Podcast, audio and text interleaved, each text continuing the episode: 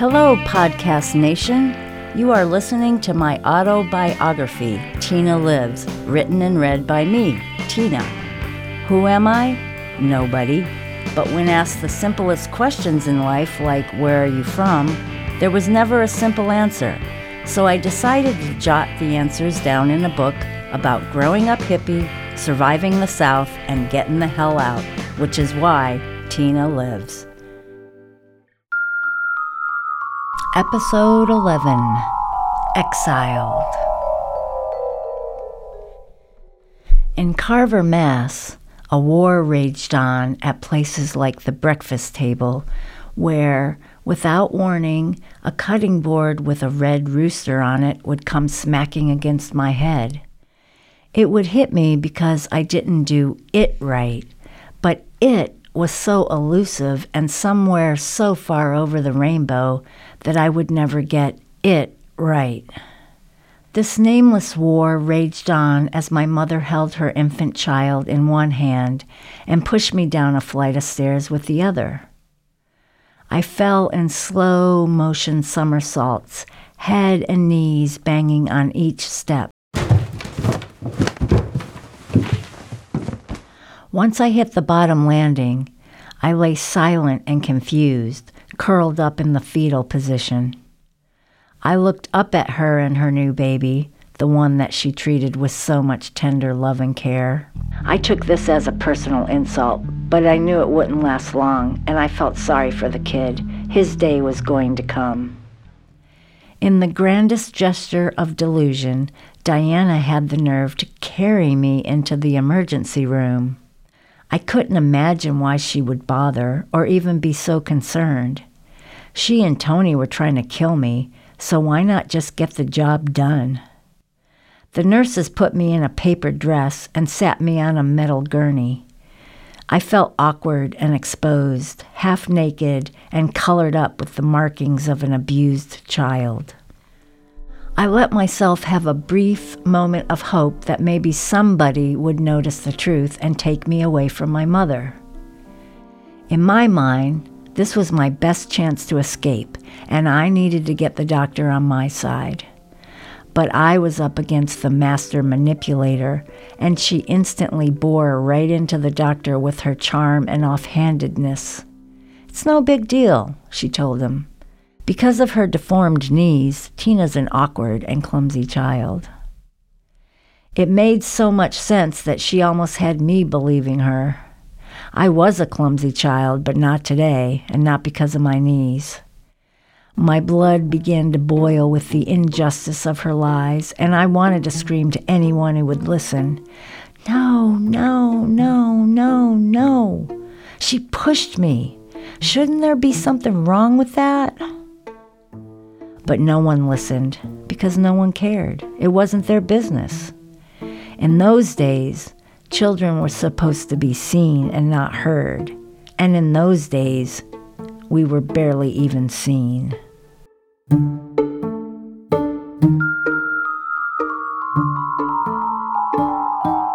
Back at the haunted house on the cranberry bogs, while doing chores like nothing ever happened, my mind wandered into the future.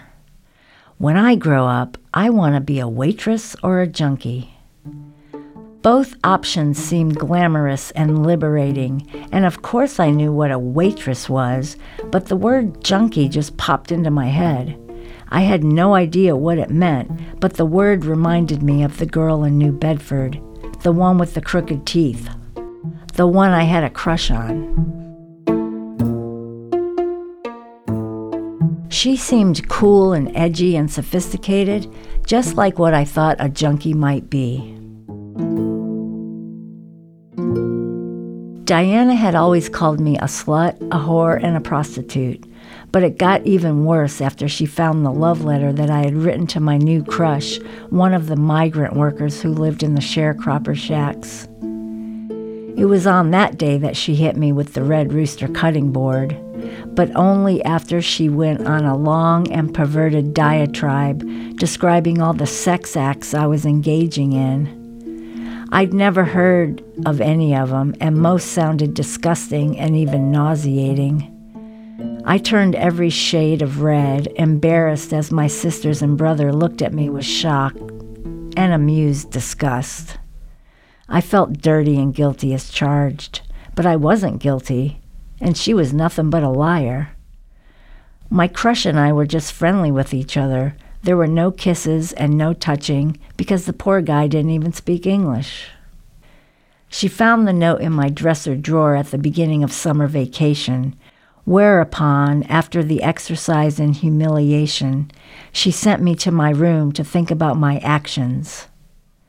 I felt the dread of a long, hot summer bearing down on my depleted soul, and I missed my school and all of my teachers more than anything. I spent the whole day in my room until Diana came upstairs to get me. She told me that we were going to have a family meeting. Something in her attitude filled me with suspicion and a bit of worry. When I entered the living room, the whole family was seated on the couch and on the floor, and I was placed in front of them as if to recite my latest poem or to die by firing squad. Without beating around the bush, Diana said in a tone of utter resolve and finality, You are no longer a part of the family, and you will be spending the summer locked in your room until we figure out what to do with you. I just stood there stunned. My first thought was, What'd she just say? But I didn't ask her to repeat herself. I must have looked like an idiot standing up there on display for what seemed like an eternity, while I tried to make sense of her callous and unbelievable words. I repeated each word to myself over and over again. You are no longer a part of the family. When the meaning finally sunk in, I thought, really? That's all it takes? you can just say those words and that makes it true? I wondered if this was even legal. There was silence as the whole family stared at me. I was still standing, but I could have sworn I fell to the floor. A glaze formed over my eyes, and in an instant I felt like a stranger. That's how they were looking at me, like a complete stranger. Not the oldest daughter, not a care. Babies don't see ugly anyway.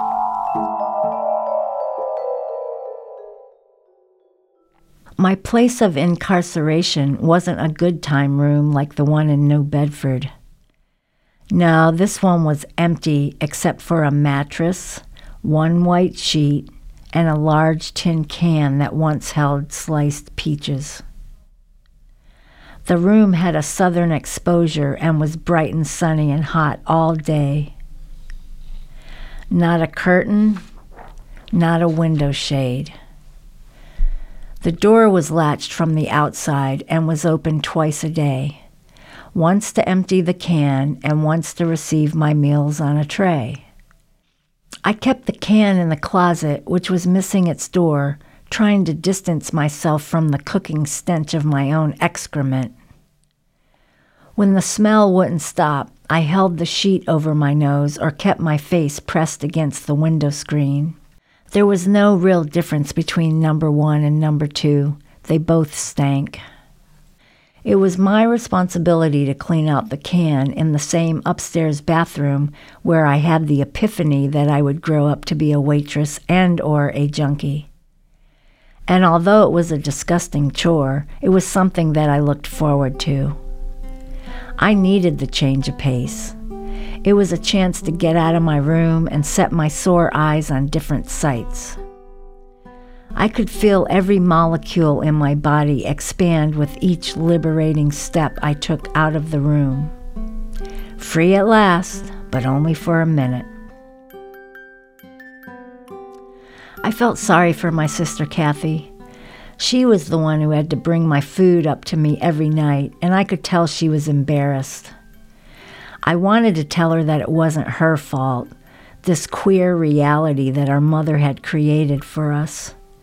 But our relationship had always been awkward, and we shifted from foot to foot, stumbling over words that weren't there.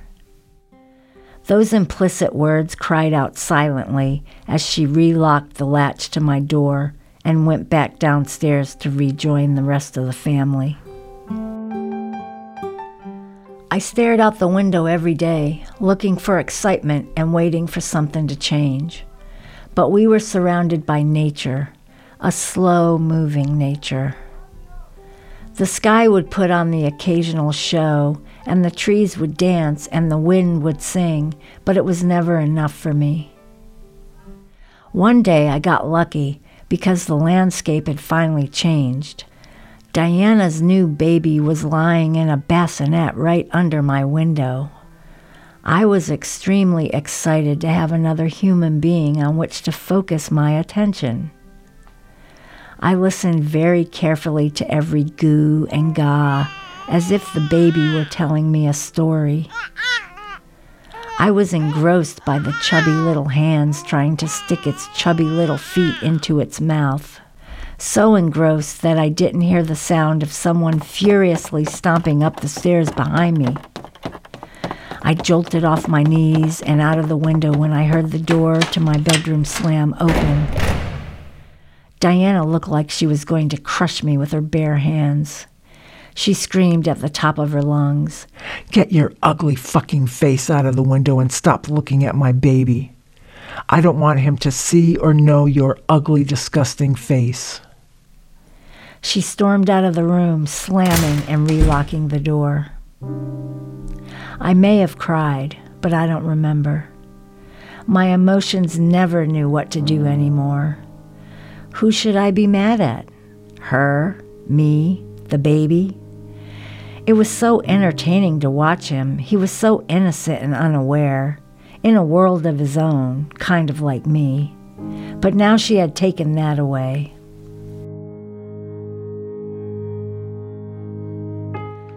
She wanted me to believe that one glance in my direction would ruin the kid for life.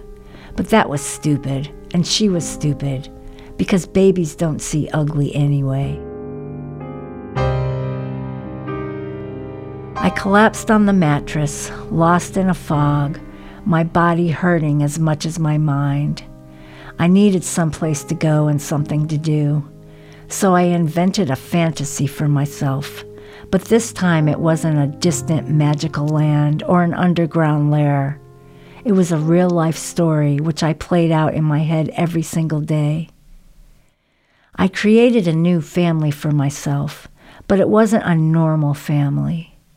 It was more like a group of unrelated people who lived in a big house and called themselves a family. I never focused on who they were or what they did. They were just somewhere in the background, living a carefree lifestyle. I imagined how cute I was and how tamed my frizzy curls had become. I wore cut off shorts, my knees were normal, and I went barefoot all the time. I lived a blissful life, and my face was lit up with a perpetual smile. There was one innocuous scene that I replayed every day. There was absolutely nothing to it, and yet it made me feel the freest. The doorbell rings on a calm and sunny day. I answer it without a care in the world. I'm eating a radish, which is strange because I hate radishes. It's the mailman delivering a package. I accept it casually, say thank you, and close the door. I was roused out of this fantasy one day by the smell of smoke and the sound of children screaming. A frenzied commotion had started on the first floor, and the odor was so strong that I could only assume the house was on fire. I started yelling and begging for Kathy or someone to please come and unlock my door. All the while, a nervous gas was building up in my belly and I paced around the room furiously like a caged lion, antsy with the sense of impending danger. Ever since the fire in Cleveland, any smell of smoke from an unknown source would put my hairs on end and reduce me to a state of panic. Finally, Kathy came and stood outside my door. She told me that the stove was on fire, but she couldn't unlock the door. Diana had told her not to. My heart sank in a pool of betrayal, and then my sister left me. Is this what they really wanted me to be? Dead? I looked out the second floor window trying to decide if I had the courage to jump, but I decided to wait until the very last minute when the urgency of fire would push me out the window. I didn't want to think about it, I just wanted to do it. I waited and listened for some sort of clue as to what was going on in the kitchen, but nothing happened. There were no firemen, flames, or smoke inhalation, and the commotion died down just as quickly as it had flared up. The only thing I heard outside my room was an eerie silence.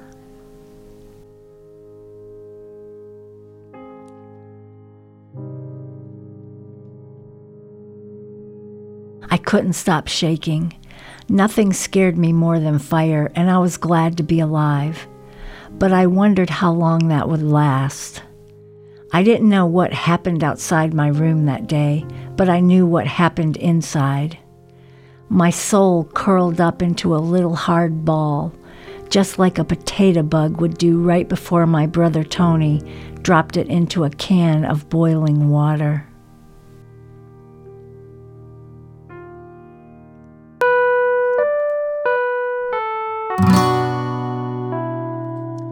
It was the beginning of August, and I had been locked in my room for two months. On the 27th of that month, I would be turning 10 years old. Out of the blue, Diana came upstairs and told me that someone was on the phone for me. It was such an absurd notion that I didn't believe her. I was afraid to follow her because I was sure this was a trick. But it was true. There was someone on the phone for me, and when I put the receiver to my ear, a man's voice said, Hi, Tina, how are you? This is Gorton from Fayetteville. Do you remember me? My mind started racing, trying to figure out exactly who he was. I remembered his name, but I couldn't picture his face. He reminded me that he was the owner of the Way It Is restaurant in Arkansas, and he asked me if I would like to come live with him in Fayetteville for a while. I couldn't believe what I was hearing. Was this for real? I doubted every word of it because I was sure that Diana was up to one of her head games. Gorton was looking for an answer, but I didn't know what to say. I looked down at my feet to hide my face, just in case I couldn't control the shadow of excitement that was washing over me. With extreme caution, zero passion, and a whole lot of trepidation, I replied, Yeah, I guess so. Is that what my parents want? Gorton said, Yup, we're going to give it a try. Our conversation was short and sweet, no chit chat, no getting to know each other. It was more like a business call. I wondered who this guy was and why he wanted me, and none of it made sense because I hardly even knew him. But if it got me out of this house, then fine. I'd go anywhere. My happy little heart was brimming with anticipation. I was going to get out of here, but I dared not show it. I still thought this whole thing was a trick, and I suspected that if I acted too excited about moving, Diana would say, See there? You're an ungrateful bastard child who doesn't love her family. And just for that, you're going to get a beating, no food, and you're going to live in your room forever. Back up in my bedroom, where the heat of August ignited the stench of the can and kept me sick to my stomach for days, I waited and waited. I waited so long that I forgot about Gorton and the phone call. I guess I was right. It was a trick, a cruel and unusual trick and I wasn't going anywhere. One day, no different from the rest, I lay in my bed thinking about the island of misfit toys somewhere over the rainbow and Pippi Longstocking's island. I was so lost in thought that I didn't hear the soft patter of Paul's docile footsteps on the stairs. But I did hear the door open, and Paul stood looking at me as if we were going to the zoo. Today's the day, he said. We've got to get to the airport. Nobody else was home. It was just me and Paul in a suitcase. I sat in the back seat of the car, and Paul shut the door from the outside. I looked at the house to see if any faces would appear in the windows, but nope. There weren't any faces, and there weren't any goodbyes. We drove slowly in silence down the dirt road, past the blooming red bogs and the dancing green trees. Paul seemed sad but I couldn't be sure. We'd been through a lot together, and I still didn't know him very well. As a stepfather, he'd always been a little bit of everything and a whole lot of nothing. And nothing was what I needed him to be today.